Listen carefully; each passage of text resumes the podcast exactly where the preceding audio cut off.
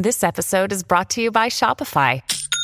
Forget the frustration of picking commerce platforms when you switch your business to Shopify, the global commerce platform that supercharges your selling wherever you sell. With Shopify, you'll harness the same intuitive features, trusted apps, and powerful analytics used by the world's leading brands. Sign up today for your $1 per month trial period at shopify.com slash tech, all lowercase. That's shopify.com slash tech.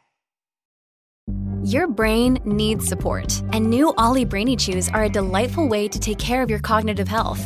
Made with scientifically backed ingredients like Thai ginger, L-theanine, and caffeine, Brainy Chews support healthy brain function and help you find your focus, stay chill, or get energized. Be kind to your mind and get these nootropic chews at ollie.com. That's O L L Y.com. These statements have not been evaluated by the Food and Drug Administration. This product is not intended to diagnose, treat, cure, or prevent any disease. Welcome to the New Books Network. Hello, everyone, and welcome to the Ethnographic Marginalia podcast in partnership with the New Books Network. I am Sneha Annavarapu, and along with my co host Alex Diamond, I'm so thrilled to have Dr. V. Chitra with us on our podcast today. Dr. V. Chitra is an environmental anthropologist who is broadly interested in how cultures of expertise, both scientific and non scientific, shape human nature relationships and our knowledge and experience of the climate crisis. Her brilliant work is multimodal, often combining images, particularly comics, and text. She is currently Assistant Professor of Anthropology at the National University of Singapore. Hi, Chitra. Uh, it's so great to have you on the Ethnographic Marginalia podcast. Um, as we are colleagues at NUS, I'm already well aware with your work and have had so many fruitful conversations about ethnography. And I'm just really glad that we can share those conversations with more people today. And uh, yeah, I just wanted to thank you for taking time out on a Monday to do this recording. Thank you so much for having me and thank you for taking the time to do this. Thank you no, both. totally our pleasure. So let's start out uh, our conversation today with getting to know you a little bit better. How did you become an anthropologist and what was your journey into academia like? Uh, so I largely like mostly stumbled into anthropology. I uh, have a background in design. Uh, I studied architecture in my undergraduate studies, and then I did a master's in visual communication. And um, then after that, I had a I had a um, art practice for a little bit, and I was drawing comics, and I wanted to draw research based comics, and um I was also doing commercial work on the side to keep myself afloat, but um, I was really looking at different models and how I could exist while doing this without having to do without you know while being able to engage in research and didn't really have um, a sense of what that is. What is research? How to do it? You know uh, or a background in even reading um, and um, then I happened to attend a public talk by uh, an anthropologist, and they were like, "Oh, anthropologist is, anthropology is this wonderful, flexible field, and it actually brings together your thematic interests. Why don't you try it?" And so I applied to anthropology programs and thinking I would do it. Oh, earlier I was thinking, oh, this could be something I could probably do in a year or two and then come back. And then, of course, that didn't happen. I ended up going into an anthropology grad program for almost a decade. And I didn't draw for six years because I was just learning how to read and write. And so only after I went to the field and came back that I started doing little snippets of drawing. And even then, my entire dissertation is all written with photographs so all the comics were happening on the side and it was only later after leaving grad school after finishing a postdoc and coming to nus that i was actually started thinking about how to put comics and anthropology together. But that's been the whole journey yeah thank it. you. That's really really interesting. And just a note that uh, australian national university is lucky to be having you with them soon. So congratulations on that. Yes i'm very excited for that yeah, move. Thank great. you um, so Chitra, your work uh, intersects with STS, science technology studies, environmental studies, um, and also urban anthropology. Um, so how did you get interested in these these diverse themes and topics? Architecture.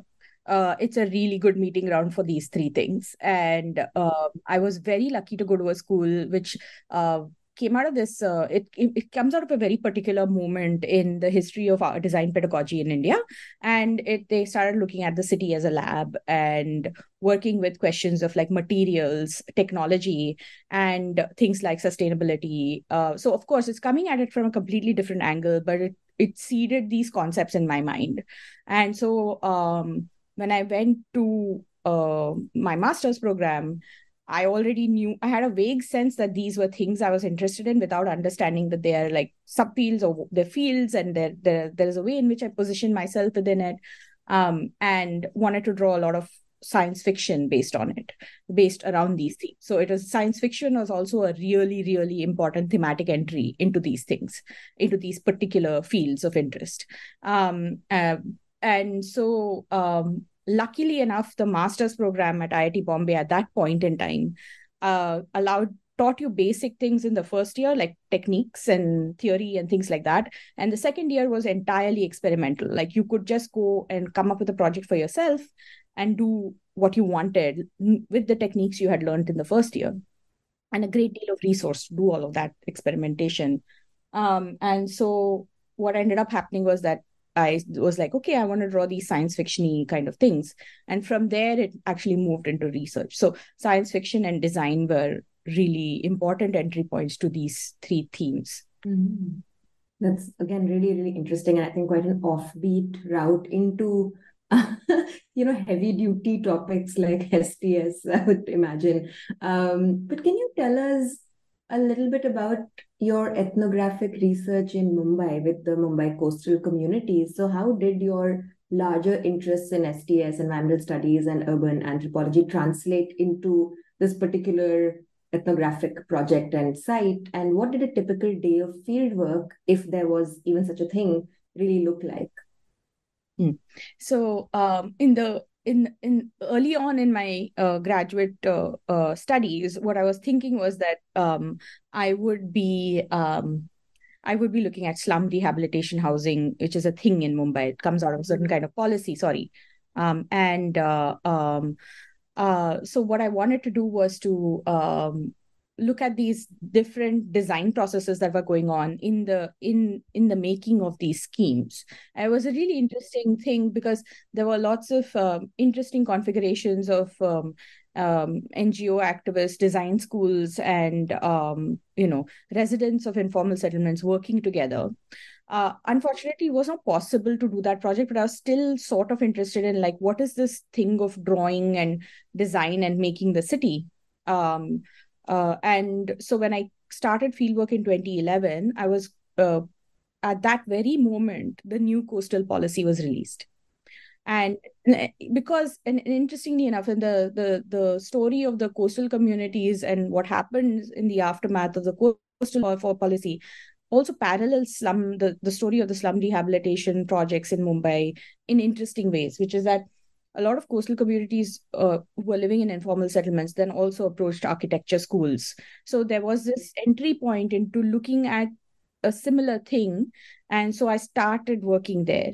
And of course, uh, without really understanding what I was going to get out of it um, uh, fully, uh, just a general sense that this is the question I'm interested in like, how are drawings making the city? Um, how does drawing make landscape? Very, very, very simply and so i started looking at uh, coastal communities who were approaching drawing schools. So in terms of like a typical day it really depended. So if i were in the coastal community like if i were in the fishing village in mumbai then a lot of what i did was actually sorting and selling fish for the for a for about 8 months that was that defined my day um, would be going and um, so i would say about 30% of my time was sorting and selling fish for about four or five. And in, at that time, I did not realize it, but that became incredibly important later on. I always thought that the sorting and selling fish I was doing as a way of getting to know the people to understand their struggles around coastal you know politics and actually so then recognizing that that even that the techniques of sorting selling fishing are important happened much later so that was that part then there was the part of following around coastal surveyors which happened intermittently so i uh, whenever I would get access, I would try to follow people who are surveying or people who are going and conducting campaigns, and that was another thing. But um, so that was another 30%. But a large, a large third of my fieldwork was actually like honestly worrying about getting access, which is a very like um, and trying to like get connections, uh, trying to find out projects which I could follow. Um, and so a lot of that was also spent in uh, because in some sense it's the nature of ethnography that one doesn't um, really know uh, what are all the things one is gathering right? Like so there is for as as a grad student i have this deep seated anxiety that i must gather everything that i can. So a lot of a lot of energy in a typical day went into getting getting access into things trying to find stuff and trying to like like oh there is this archive. How do i go there? What is in it? Can i photocopy this stuff? So a lot was about that. So i'd say those were the big threes of my uh, field work. The the big three and I mean, I'm so glad that you brought it up because I feel like so much of my fieldwork was beset with this anxiety around is this enough, or you know, am I even chasing the right contacts and um, so on and so forth. So it's really like useful, I think, for people to hear about how that that feeling is rather common. Like everybody goes through it, especially in grad school. I was just wondering, how do you think your um, positionality in terms of class, caste, and gender um, manifest in uh, finding those connections, or even sometimes not being given access to certain spaces. Yes, um, yes, you know that is an absolutely important, very important point. Um, a lot of the things that I was able to gather was because of a lot of huge amounts of class and caste privilege. Um, so, um, for instance, at, like in the later part of my fieldwork, I did a lot more work on um, some of the engineering stuff, engineering projects that were going on. Getting access to that in IIT Bombay was purely because I had the privilege of having all of these connections because I had, like, I'm an alum uh, of IIT Mumbai, and so that that gave a huge amount. Of... Then the other thing was um, architecture schools because i was trained in one of them and because i knew people already i had this huge amount of privilege in terms of gaining access to these projects. And at the same time so and and at the same time um, you know even as a grad student i in terms of a stipend um, in america i was i was not earning much. But when you take that money and you bring it to mumbai that is a huge amount of money and uh, you know that really like that was that was really really um that's a really important point to to remember i think. Because uh, a lot of the people i were talking to were not earning as much as i was and they were aware of you know the kinds of class differences and privilege and all of that stuff that is there. Um, and um, in some sense it did of course make some interactions harder in terms of questions of like okay you're basically doing this for your research but you do realize for us this is our house. And this is you know what we are battling with is displacement. Like i remember in 2012 when uh, um, the municipal elections were happening right? And the maharashtra navnirman sena which is a regional local right uh, the uh, well regional party that was coming up at that time um, decided to do this thing of um, having this exam.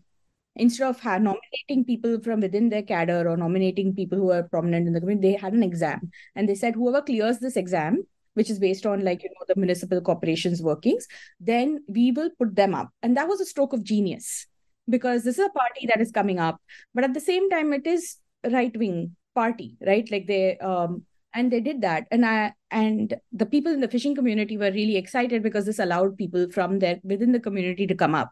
And i was talking about i'm mns politics with one of the people that i was uh you know I, I used to hang out with a lot. And then he was like well, yeah, we can talk about this, but you realize that if we get somebody from within our community into the municipal corporation, you do you realize what what a big deal this is for us? Like you know, so there, there is this, there are these incredibly important moments where uh, you know this was brought home to me and very rightly so and i think those were very important moments that i learned from yeah, yeah. another follow-up question because I'm, I'm sure our listeners are as curious as i am um, you sort of teased that when you were sorting fish, you hadn't expected that to be uh, part of the the subject of your research, but much later you realized that it was, which I'm sure is something that um that's that's part of why we're scared of missing things in the field, right? Because we don't know what may end up being important later. So I was just curious, like what what ended up being important? What insight did you end up getting from uh from fish sorting?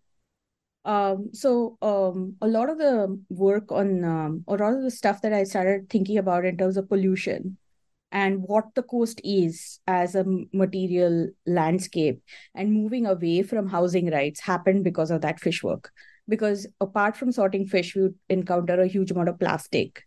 Um, sometimes the things like the entire fish catch would be covered in jellyfish blooms that come up because you know of pollution and uh, climate change and things like so sometimes the entire catch would be covered in jellyfish and not usable.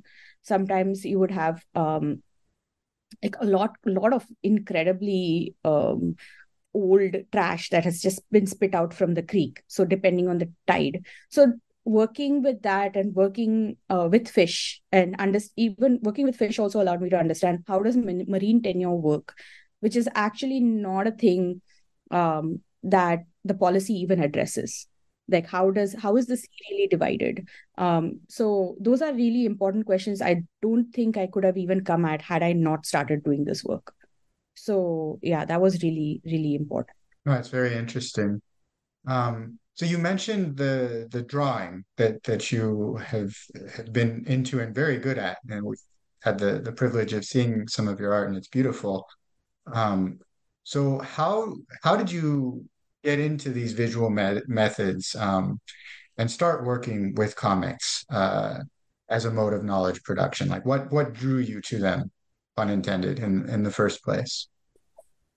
I love that pun. Um, uh, so the um, so actually the comics came first. So in this case, because I um have always read comics. I have a deep love for comics and especially science fiction comics. I so I came in knowing I wanted to engage comics.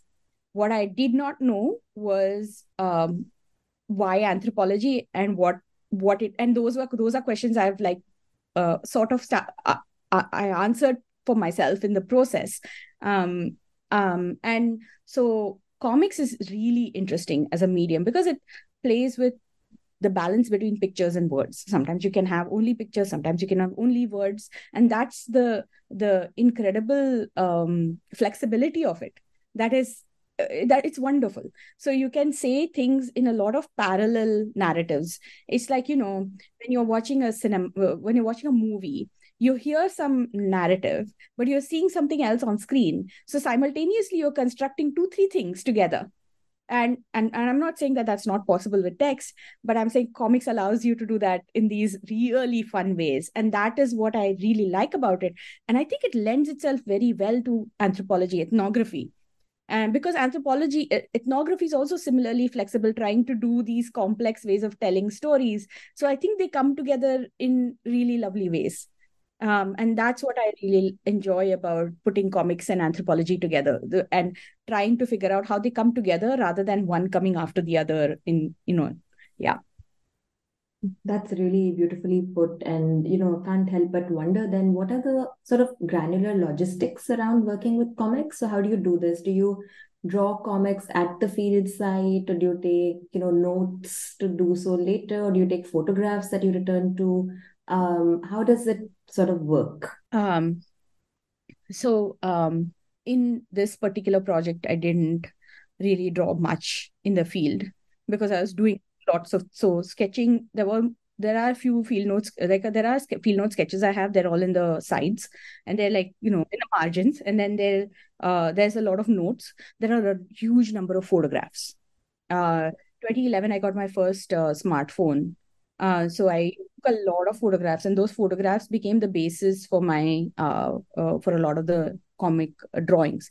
But uh, uh, the other reason was also that um, uh, this was there's a lot of worry about surveying and drawing in general, right? Because it's informal settlements, so you don't want to go and sit outside with and draw unless and that that creates some people people don't like it and also because those kinds of acts precede demolition pro- programs they can you know developers send people into so drawing wasn't something i just would do just like that.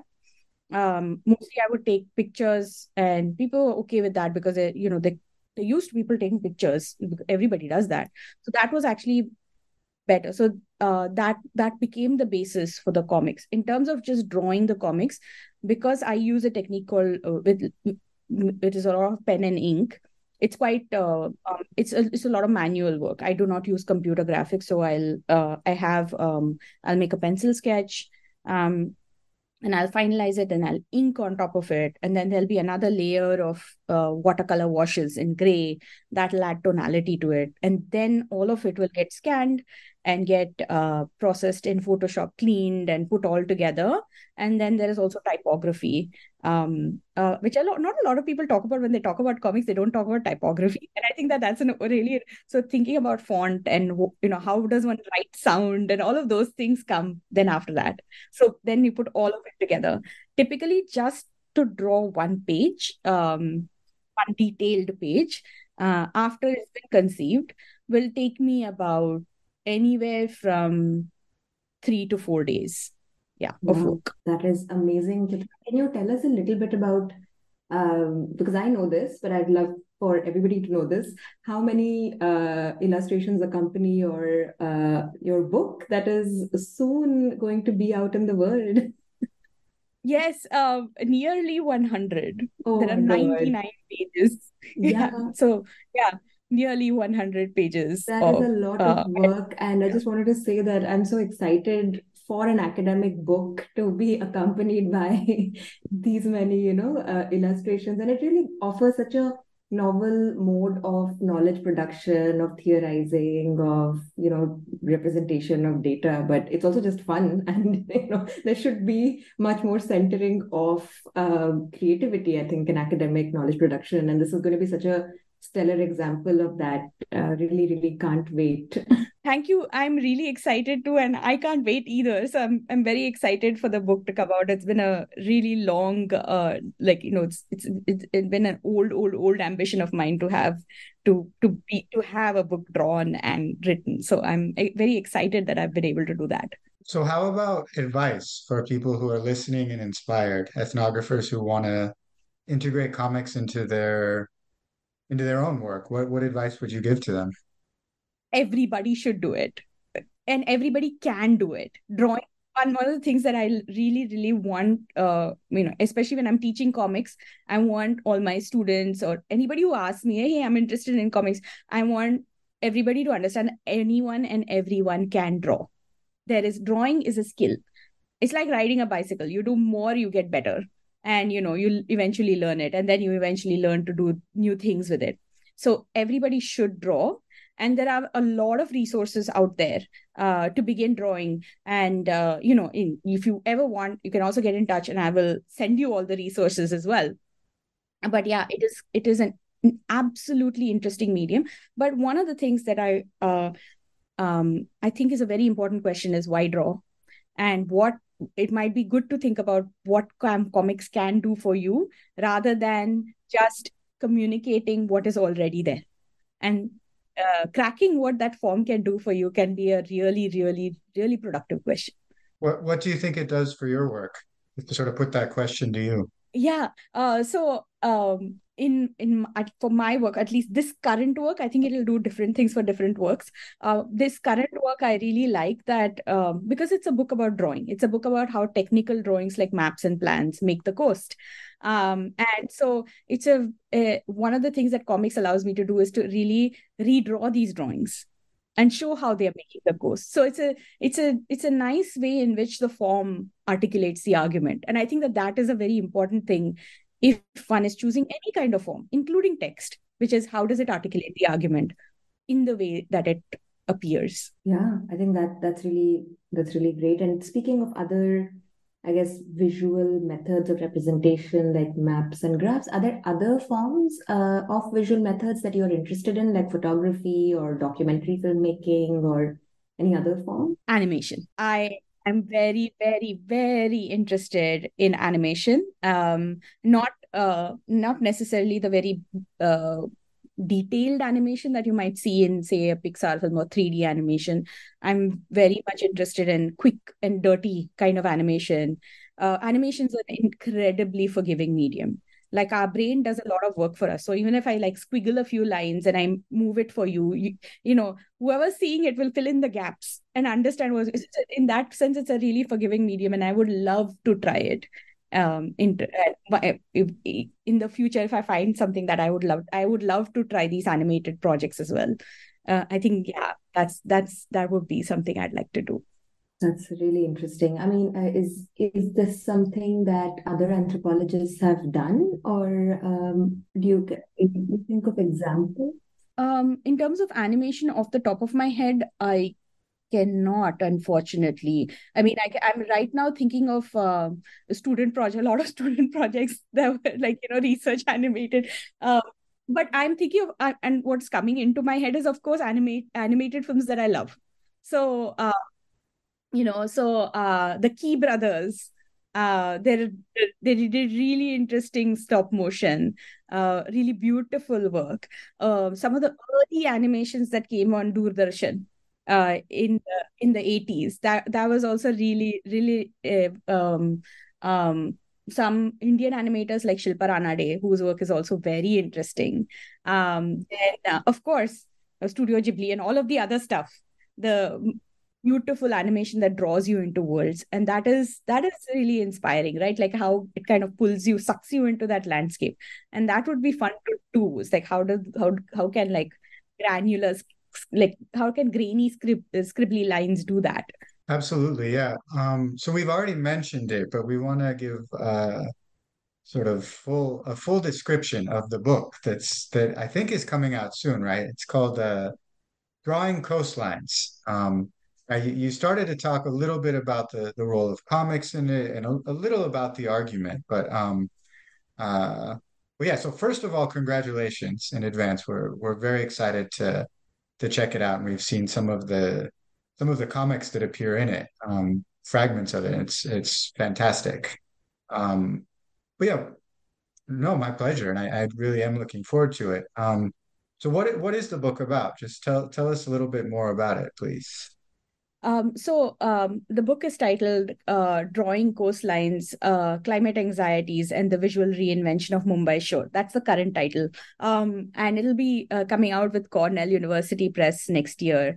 Um, so Dominic Boyer and Jim Lance were incredibly uh, wonderful and supportive through this whole process. Uh, so um, I'm very excited about it, and um, what the book is about really about is it's, it's about technical images maps plans in, infographics gra- all these kinds of very technical images um, and how do they make the coastal landscape?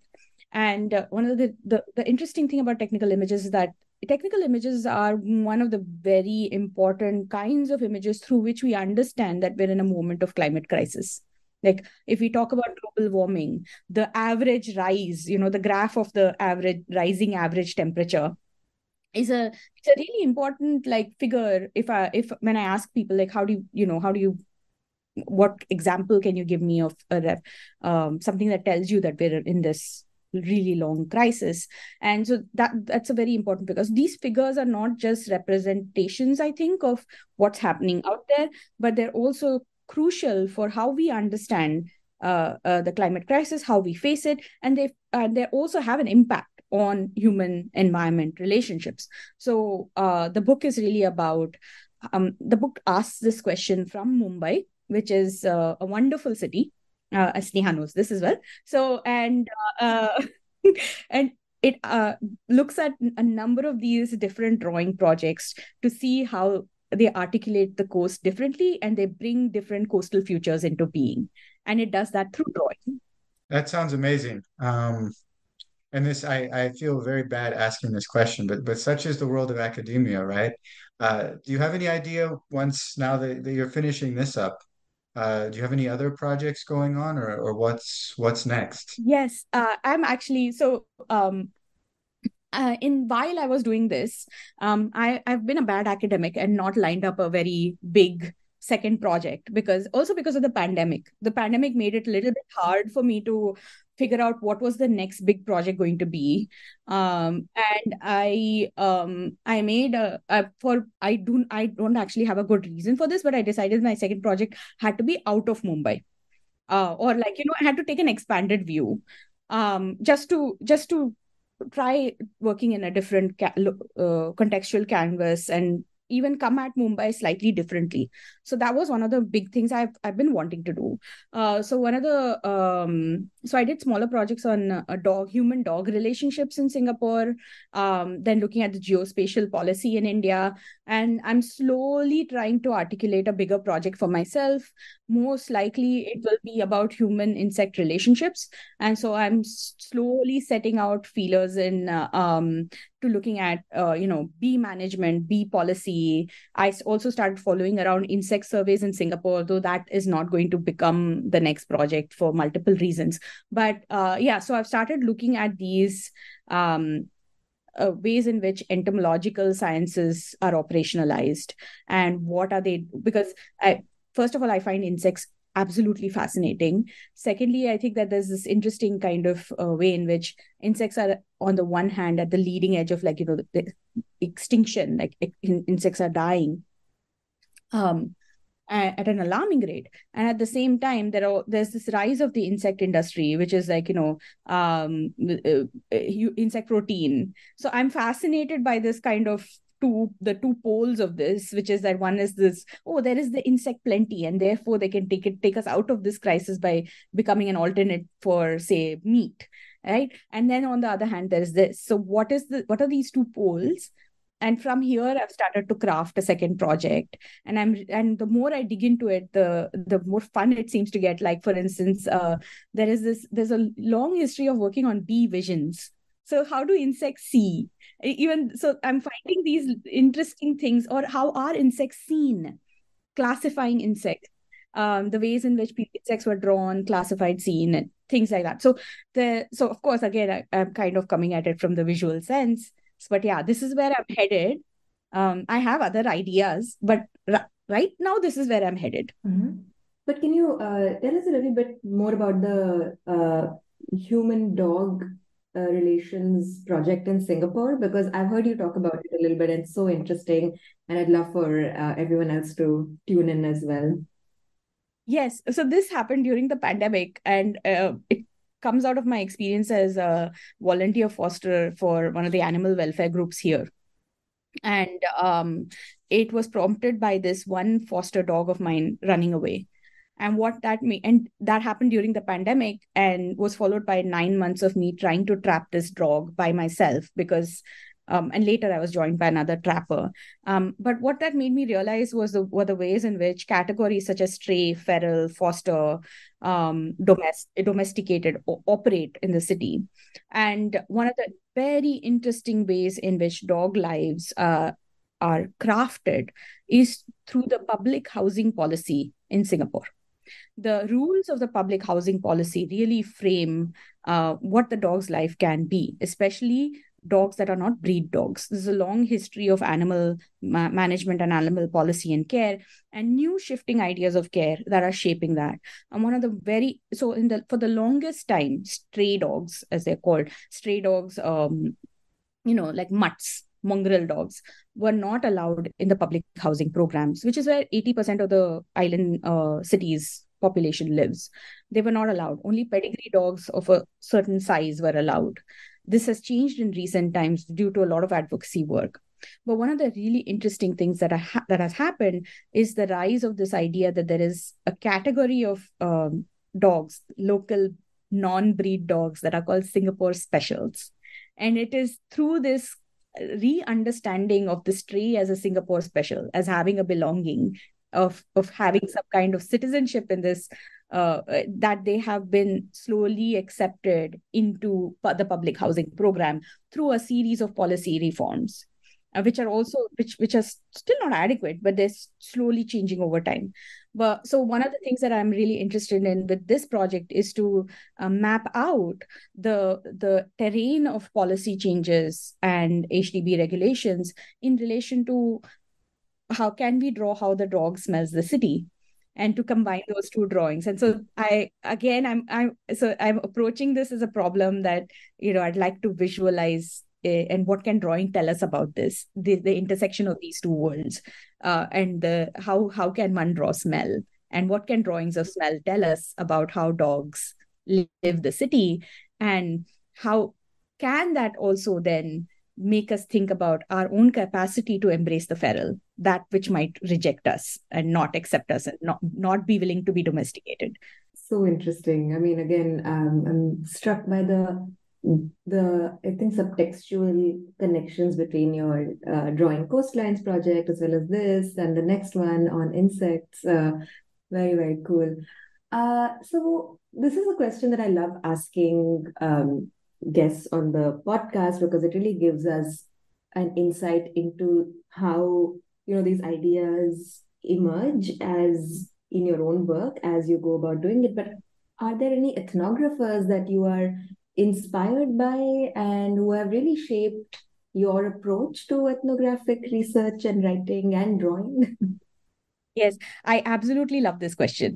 Um, and uh, so currently in terms of recent works um, uh, radhika govindrajan's animal intimacies and uh, marisol de la cadena's uh, earth ecologies um, the yeah uh, and uh, those those are the two that come to mind then um, but the ones i keep going back to uh, donna haraway um, and um, I also, Kathryn Henderson's really interesting work on technical drawing, the life of technical drawings and how they bring communities together. Uh, that is also really wonderful. But I would really like to add some comic uh, comic stuff. Um, so for people who are interested in what drawing or they just want to dip their toes into drawing, uh, Lynda Barry. If you could pick up any work by Lynda Barry on drawing, it'll take you through a series of beautiful, structured, very friendly exercises um, that will, you know, you know, introduce you to drawing in a very fun way. Um, then I would also say, Scott, if you are interested in like looking at the grammar of comics and very structured uh, understanding of what comics are scott mccloud's understanding comics is a is a, almost like a textbook for me. Um, and in terms of say recent um, ethnographic exploration of comics uh, uh, caroline schuster's forecast which is out by uh, university of toronto press uh, in their ethnographic series yes those are the ones that come to mind but i have a lot more We'll actually put out uh, links to all the uh, works mentioned by Chitra in the podcast description. So if anyone's interested, you can just take a look at that um, and uh, should be a be a wholesome list. Chitra, you can also add more if you can think of them later, and we'll just add it to yes, the to the absolutely. Yeah. Well, this was a fascinating conversation, Chitra. Thank you so much for sharing. Um, and we are uh, really looking forward, in particular, to to the book um, coming out. You said Cornell University Press yes. next year, right? Yes.